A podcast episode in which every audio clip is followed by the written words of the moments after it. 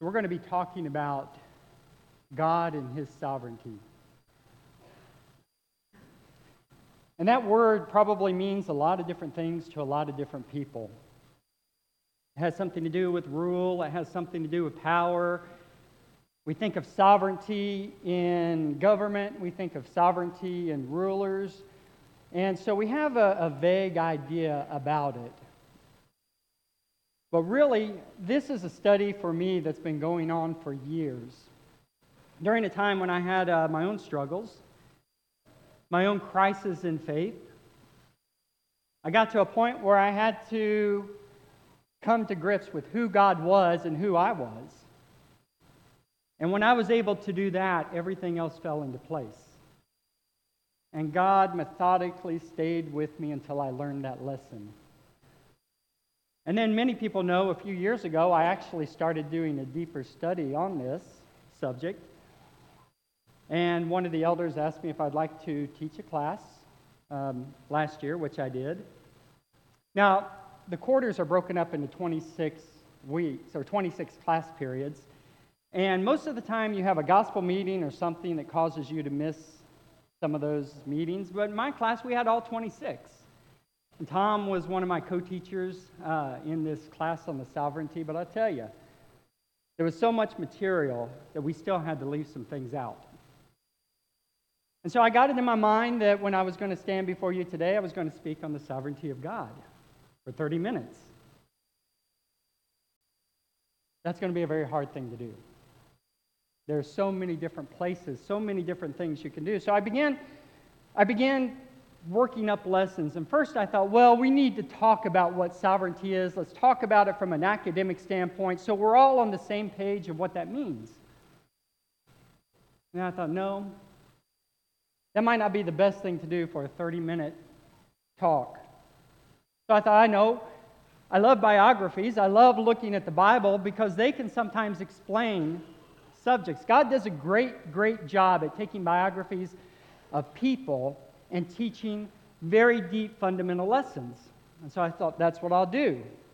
And I zeroed in on the book of Jeremiah because God tells Jeremiah, I want you to go to the potter and I want you to watch. And then I've got a message for you. And you know the story of the potter and the clay. Jeremiah went there and saw the potter spinning clay on a wheel, and there was a, a spoil in, in, the, in the vessel he was making. So he started all over. He destroyed that to make something different. And what God's message to Jeremiah was is, do you see how the potter has exerts control over the clay. He can do whatever he wants to the clay. He can do it because he's the maker.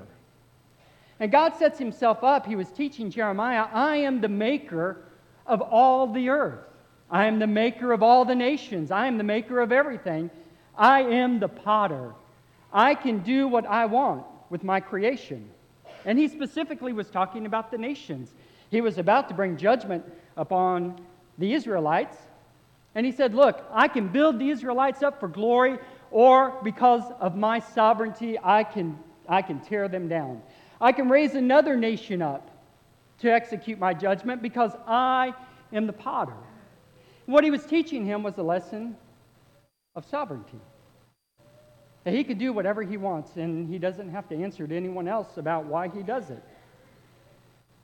And I thought, no, the book of Job book of Job is a better thing. I'll, I'll, I'll, preach on the book of Job. Because we read the book of Job, and to many of us, that's a story of suffering. How to deal with suffering, how to handle suffering, especially terrible suffering. But you know, in reality, the book of Job is not really a book on suffering as much as it is about God's sovereignty. Suffering is the vehicle he uses. Remember the story Job loses everything. He loses his wealth, he loses his respect, he loses his children, he loses his health, he loses everything. And then there is a dialogue between him and his three friends. And his three friends are saying to Job, Job, God rewards people who obey him, and God punishes people who don't. The reason you're going through all this is because you sinned. Just, re- just repent, confess, and God will reward you again. And Job's thinking, I, I didn't sin. I know I didn't sin. If somebody would tell me what I would do, I would repent of it, but I know I have been righteous. I know I, I have not done anything to deserve this. And his friends started getting very, very agitated with him because they thought Job was just ignoring and being prideful. And the more they started telling Job, You're a sinner, God's punishing you, just do the right thing, the more agitated Job got back with them. And he, throughout the book, goes from saying, I wish, I wish I could just talk to God. I wish I could just, just ask him why this is happening. Chapter 9, I love chapter 9. He says, talks, he understands God's sovereignty. He said, God is so far above us. God is so powerful. God is so far removed from people who can approach him. He goes, oh, I wish I had a mediator. Someone that was in a position that could put their hand on my shoulder and his other hand on God's shoulder and mediate between us because there's so much between us. And yet, the more his friends started getting irritated with him, the more he started getting irritated with, with them. And that started bleeding over in his attitude towards God, where he started losing his patience with God until you get all the way to chapter 34, where his talk to God was God, I demand that you come and you explain yourself. And he says, Here is my signature on a summons. I summons you to come and stand before me. You got to be careful what you wish for because it's shortly after that that God speaks to him from the whirlwind. But God doesn't respond to his summons to give an account for what he's doing. God never does even tell Job what he's doing. God has one message in that whole few chapters where he's speaking to Job. And that is very simply Job, who are you? Who are you to demand anything of me?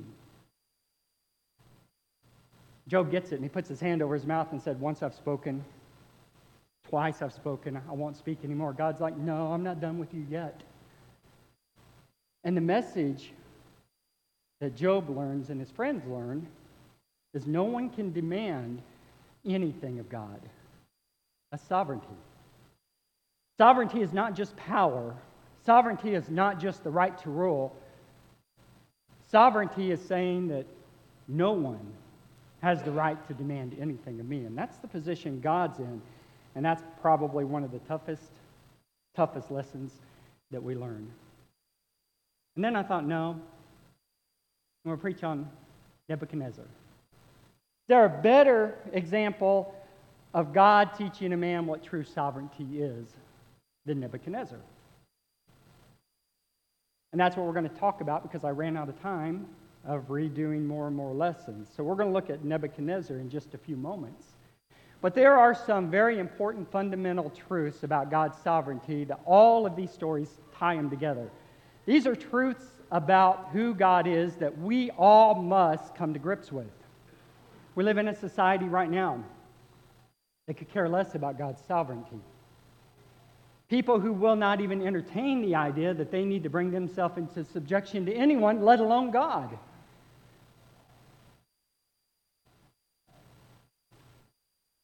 The first message that we must learn is that God has inherent power, authority, power, and the ability to do whatever He wants. That word inherent is so important because that uh, word inherent means authority starts with God. God doesn't get his authority from anywhere else. That is inherent because of who he is. In fact, every other authority that flows to anyone else comes from him. He doesn't have to get it from someone else, it's all within him. And his power as the creator to do anything that he wants is the power behind his sovereignty. And God says over and over, I can do all that I please. I can do all that's in my heart. I can do everything under heaven that I wish, and no one can stop me. That's power. That's authority, and that sets up the truth about God's sovereignty. We also know about sovereignty is that, now this is the big one. This is the one I struggle with. This is the one that the world struggles with. And I bet if we're honest, this is the one that most of us struggle with when it comes to God's sovereignty. And that is God answers to no man, no power, or any other authority.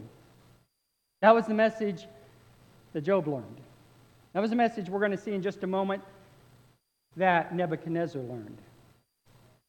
That is, we can't demand anything of God. We can't put God on trial. We can't tell God that He has to explain Himself to us. If we do, we'll have the same reaction that Job had when he tried to do that. And remember, when Job did that, he was still suffering pain. He had still lost 10 children. He was still bankrupt. He was still being made fun of by all the children and the other people. They had totally ridiculed him because of what he was going through. And yet, even in that, God said, Who are you, Job, to, to, to demand anything of me? And then the last thing that we're going to look at is that God has the right to make the rules and the powers to enforce those rules on whoever he wishes. Because of God's sovereignty, because God has that authority, because God is the maker of all things, including us, God has the right.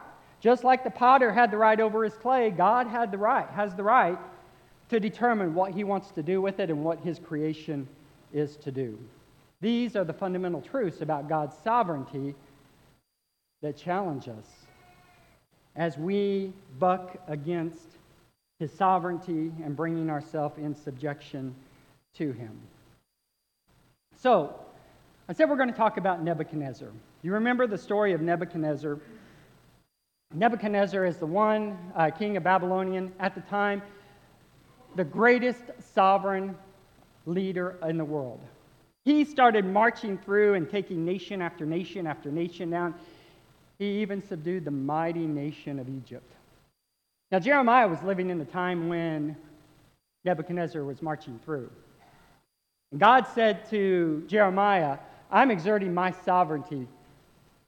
I told Israel, I told Israel that if they didn't obey me, I would scatter them throughout the earth. So now you have Nebuchadnezzar taking over Israel, bringing all the captives into the land. Shadrach, Meshach, and Abednego and Daniel are going to be there. Why did this happen? Well, there are a couple of different reasons. One, from a geopolitical standpoint, is Nebuchadnezzar thought it was going to be easier to maintain control over his empire if he could take in the leaders and the influential people and indoctrinate them into the Babylonian captivity. That's what his father started. That was a little different from the way nations had done it before, and it proved to be very successful. But there's also a theological reason why he did it. And that's because God said to the Israelites, I will scatter you across the nations. So, and the Lord said, I will scatter you among all the people from all the earth from one end to the other, and there you shall serve gods of wood and stone, which neither your fathers have known. And so the book of Habakkuk starts off a few decades before this, where God says, Oh, I'm going to do a great things that when you hear it, your ears will tingle. And he says, I'm going to send the, the Babylonians here. And so what we see is God truly is the potter. God truly is sovereign over Israel. He truly is sovereign over Babylonia, everything that's happening is happening according to the purposes and the will of God.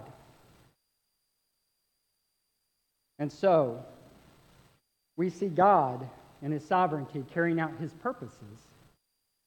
That's the whole book of Daniel. God is in control of everything. But there was a king who had to learn that. You remember at the book of, uh, in the book of Second Kings, finally, God carried out his purpose. Uh, Jehoiakim is defeated, and the scriptures say that in his days, Nebuchadnezzar, king of Babylon, came up, and Jehoiakim became a servant for three years. Then he turned and rebelled against him. This was the beginning of the end. But God was in control of all this. And so you have Daniel, Shadrach, Meshach, and Abednego in the service of King Nebuchadnezzar. Now, Nebuchadnezzar's God was Marduk. This was the God who gave him the victory over all the other lands. But God's going to teach him in the next few chapters what true sovereignty is about. So you have Daniel, Shadrach, Meshach, and Abednego. Chapter 1, you remember that part of the preparation were that the exile people were to partake of the king's delicacies, the king's food. They went through a routine that would prepare them to stand before the mighty Nebuchadnezzar. There's a problem, though, with the Jews. Some of the food was not kosher, it was not clean, and so they didn't want to eat it. There's a subtle way you see God's sovereignty even in this place. Because think of three youths. Who are they to stand up against the king's servants and say, We don't want to eat your food? many cases, that would be an execution right there. How dare you say this? But God gave them favor in the eyes of their captors. You see, God's still controlling this. So Daniel said, Look, just give us 10 days. 10 days we'll eat the food, our food, the vegetables, then you look at us. If everything's fine, good. If it's not, then we'll, we'll eat the king's delicacies. We'll do what you want. And God, in his sovereignty, gave favor to the eyes of the captives, and they did it. So they were able to stand true to what God said. They presented themselves over to King Nebuchadnezzar, and the king found him ten times, the boys ten times better than anyone else. Then in chapter 2, Nebuchadnezzar has a dream. Remember this dream? We're not going to go into a lot of detail, but it was about a big statue made of different, different material. There was a hand that carved out a rock out of a mountain and smashed it to pieces. Nebuchadnezzar was frightened because of this. And one thing I didn't mention about Nebuchadnezzar is he was constantly looking over his back as he was building his empire. He constantly had to go back to Babylon to fight off people who were trying to get the throne from him. And this made him very untrusting of people. He was a very pragmatic man. He didn't believe people. He made them stand up and, and prove their loyalty to him. So, what he did is he called in all the wise men and he said, You guys have the gods in you, so I've had this dream that frightened me. What I want you to do is give me the interpretation of the dream, but I also want you to tell me what was in the dream. And the wise men got together and they said, Okay, tell us what the dream was and we'll give you the interpretation. He said, No. If you got God, if you got the hand of the gods in you, then you tell me what the dream was. That's how I'll know that the interpretation's true. And they said, Look, no one's ever asked us to do this before in the history of man. No one's ever asked something like this. Just tell us the dream and we'll tell you what the interpretation is. He said, I know you're just trying to buy time for your life. Tell me the dream. Tell me the interpretation or I'm going to kill all of you. It's very pragmatic.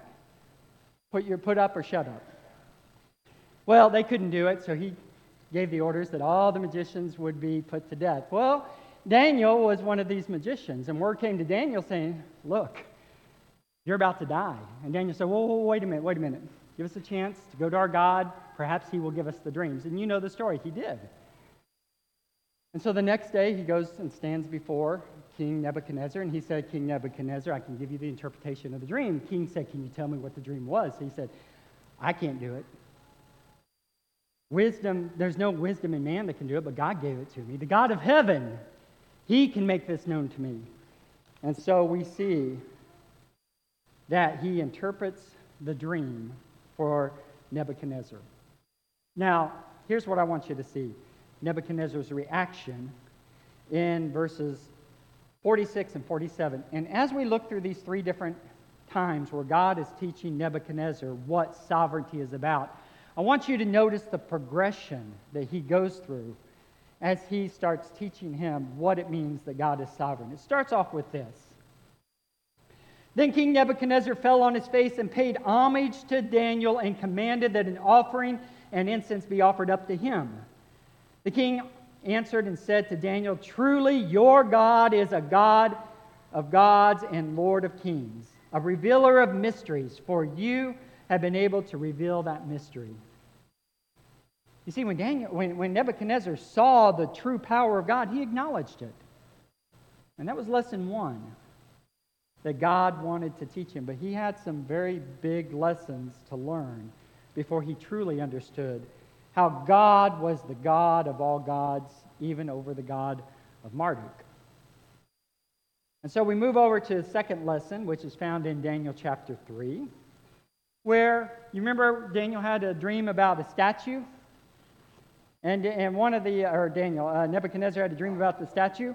One of Daniel's uh, uh, interpretation was that you, King Nebuchadnezzar, are the head of gold. That's you. He must have liked that because the next thing he does in chapter 3 is he builds a 90 foot statue made of gold. And he tells the people that whenever you hear the music, you stop what you're doing and you bow down and you worship this statue that I have created. And we don't know where Daniel is. Daniel is not mentioned in chapter 3. He may have been out doing some work in the, in the uh, uh, empire somewhere else. He may have been in another part doing his work. Shadrach, Meshach, and Abednego were here, and that's, that's who we're talking about.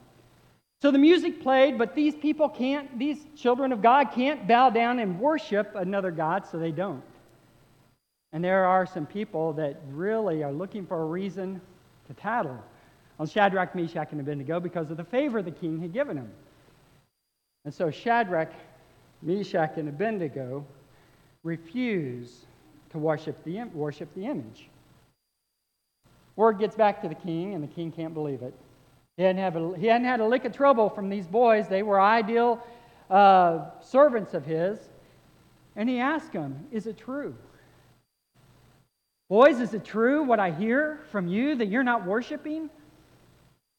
You're not worshiping my idol, my statue? And Nebuchadnezzar answered and said to them, Is it true, O Shadrach, Meshach, and Abednego, that you do not serve my gods or worship the golden image that I have set up?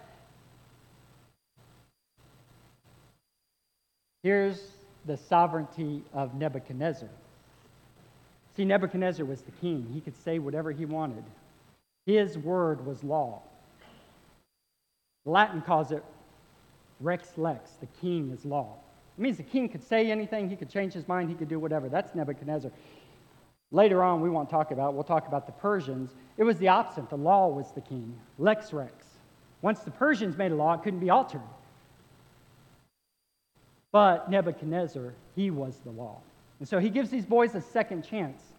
He says, If you, when the sound of the trigon and the harps and the bagpipes and every kind of music, when, they, when it plays, if you fall down and worship the image that I have made, well and good. But if you do not worship, you shall immediately be cast into a burning fiery furnace. And whose God is it that will deliver you out of my hands? Uh, he's about to find out. What God is there that can deliver you out of my hands? And they said, We don't need to think about this, oh Nebuchadnezzar. Our God is able to deliver us if he chooses. You see, they understood his power, his sovereignty, his ability to do whatever he wants. But they also realized that it all rested with God. And they said to him, Even if he doesn't choose to save us, we will not bow down and worship.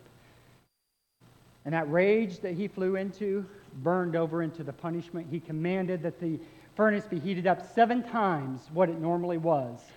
It was so hot that when the people, the guards, escorted the boys there, they were burned before the boys ever got there and they threw them in. Remember, Nebuchadnezzar was a pragmatic man. His burning anger caused him to execute this judgment, but when the boys were in, thrown in bound, he noticed they were loose and they were walking around. And then he saw one as the Son of God standing with him. And so immediately he said, Boys, boys, come on out.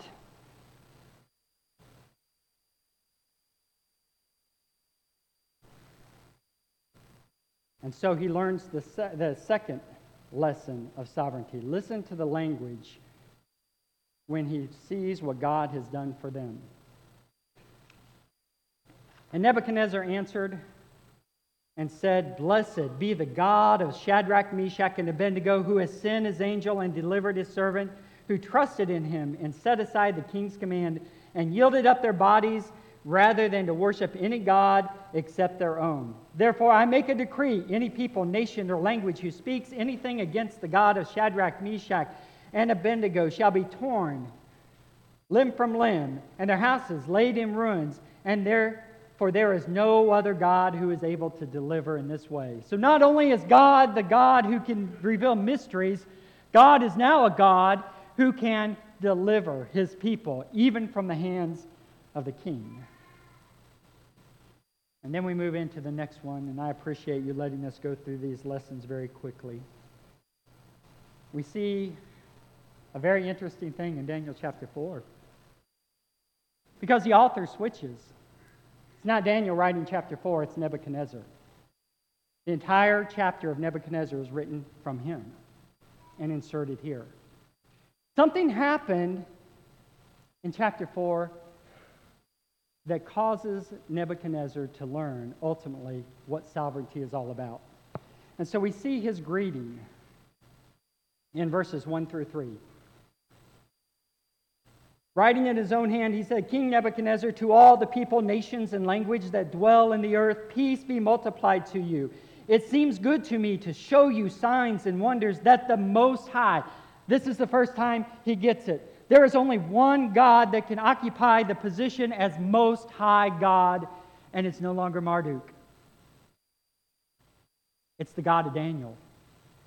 And he calls him the Most High. What the Most High has done for me. Listen to this. How great are his signs and how mighty are his wonders. His kingdom is an everlasting kingdom, and his dominion endures from generation to generation. And so, he has this greeting, and then he tells what the purpose of this chapter that he's penning is. He has another dream. This time, he doesn't threaten to kill everyone. He tells the people what the dream is. Hey, I had this dream. It's a tree, it's a big tree, reaches out into heaven, and all the animals and all the birds, they make a home here. But then there was a there was a voice that said, Chop down the tree. And then it said that he would be sent out into the fields to eat animals, to eat grass like the animals. He would live among the animals. He would not live among men. He would grow feathers uh, like birds. He would become, he would, he, would, he would lose his mind. And this was a, tree, a, a decree from God. And, and he didn't know what it meant, but it scared him. The magicians, they were honest. They said, King, we, we don't know what this means. Daniel came in, and Daniel knew what it was, and he said, By now he must have had a good relationship with, with King Nebuchadnezzar. Because he says to King Nebuchadnezzar, oh, I, wish, I wish that this was given to your enemies and not to you. And he told him what the dream was. Until he learned that the Most High God rules over heavens and over the nations and gives power to whoever he pleases, he would be in this condition. The, execute, the, the sentence isn't executed immediately. Twelve months passed. Nebuchadnezzar is walking along his palace. He's looking at beautiful Babylon. You remember the seven wonders of the ancient world, the hanging gardens of Babylon. These are things that he did. These are things that he created. And he says, Look at what I have done with my hands, by my might, by my power. And immediately the voice came from heaven saying, The sentence is decreed. Sovereignty has been taken away from you. I'll tell you, only a, only a sovereign being can remove and give sovereignty to others at will. And he was driven off and he was, he was caught, he, he, he spent time with the animals until the scriptures say he learned that God was sovereign in heaven. And so the passage tells us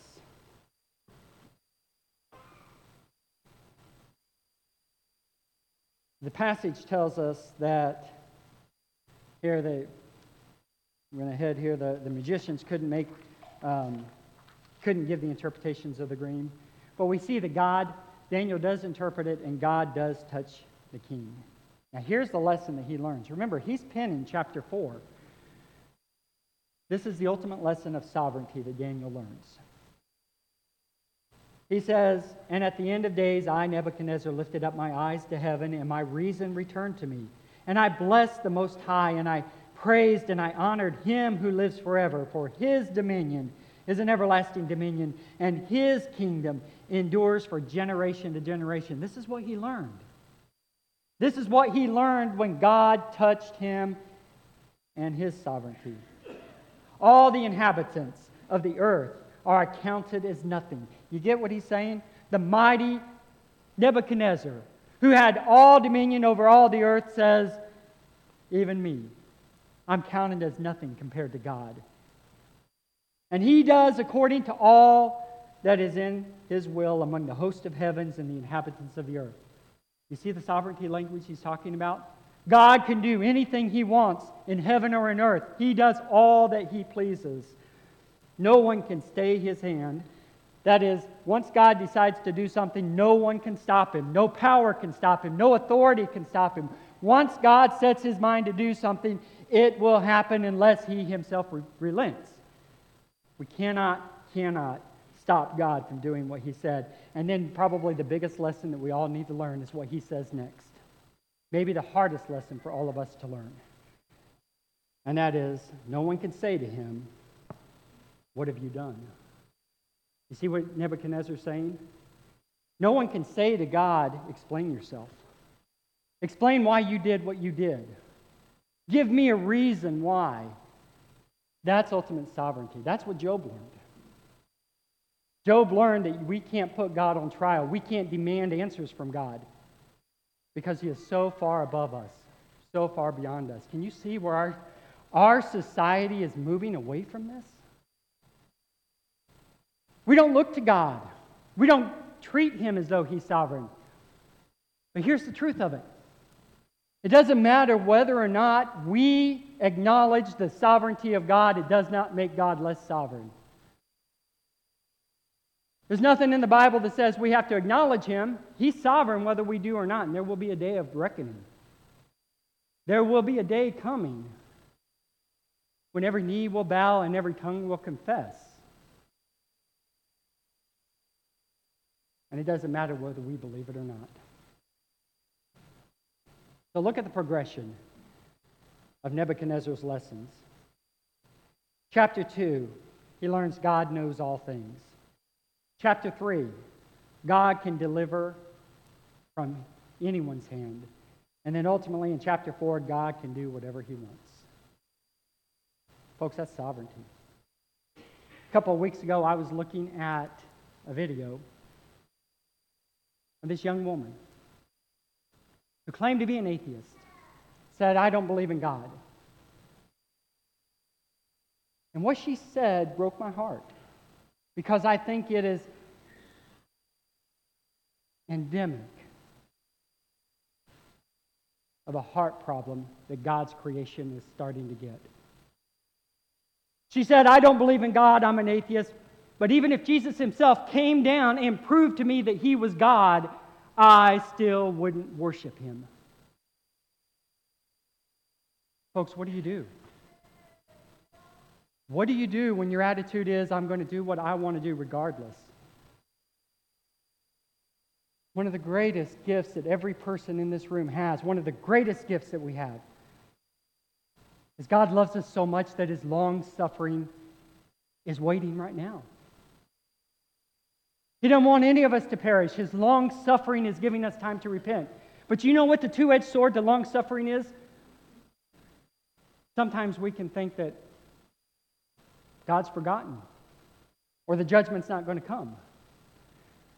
Sometimes, rather than use that long suffering and love that God has given us, we can let it harden our heart to the point where we say, Nothing's going to happen. I can continue to live the way that I did, that, uh, that I'm living, and I'm going to be fine. We're not going to be fine. Because there is a day of judgment. All authority, sovereignty has been given to our Lord and King Jesus. One day his long suffering is going to come to an end. One day, 75 to 100 billion people, however many people he has created, every single one of them will stand before him.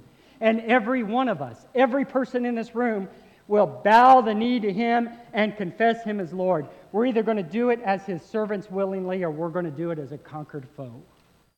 But there will come a day when God's sovereignty will reign supreme over all of his creation.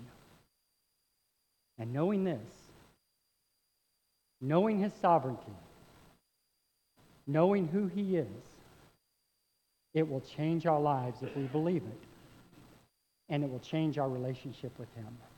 And I encourage you, there's so much we could talk about His sovereignty.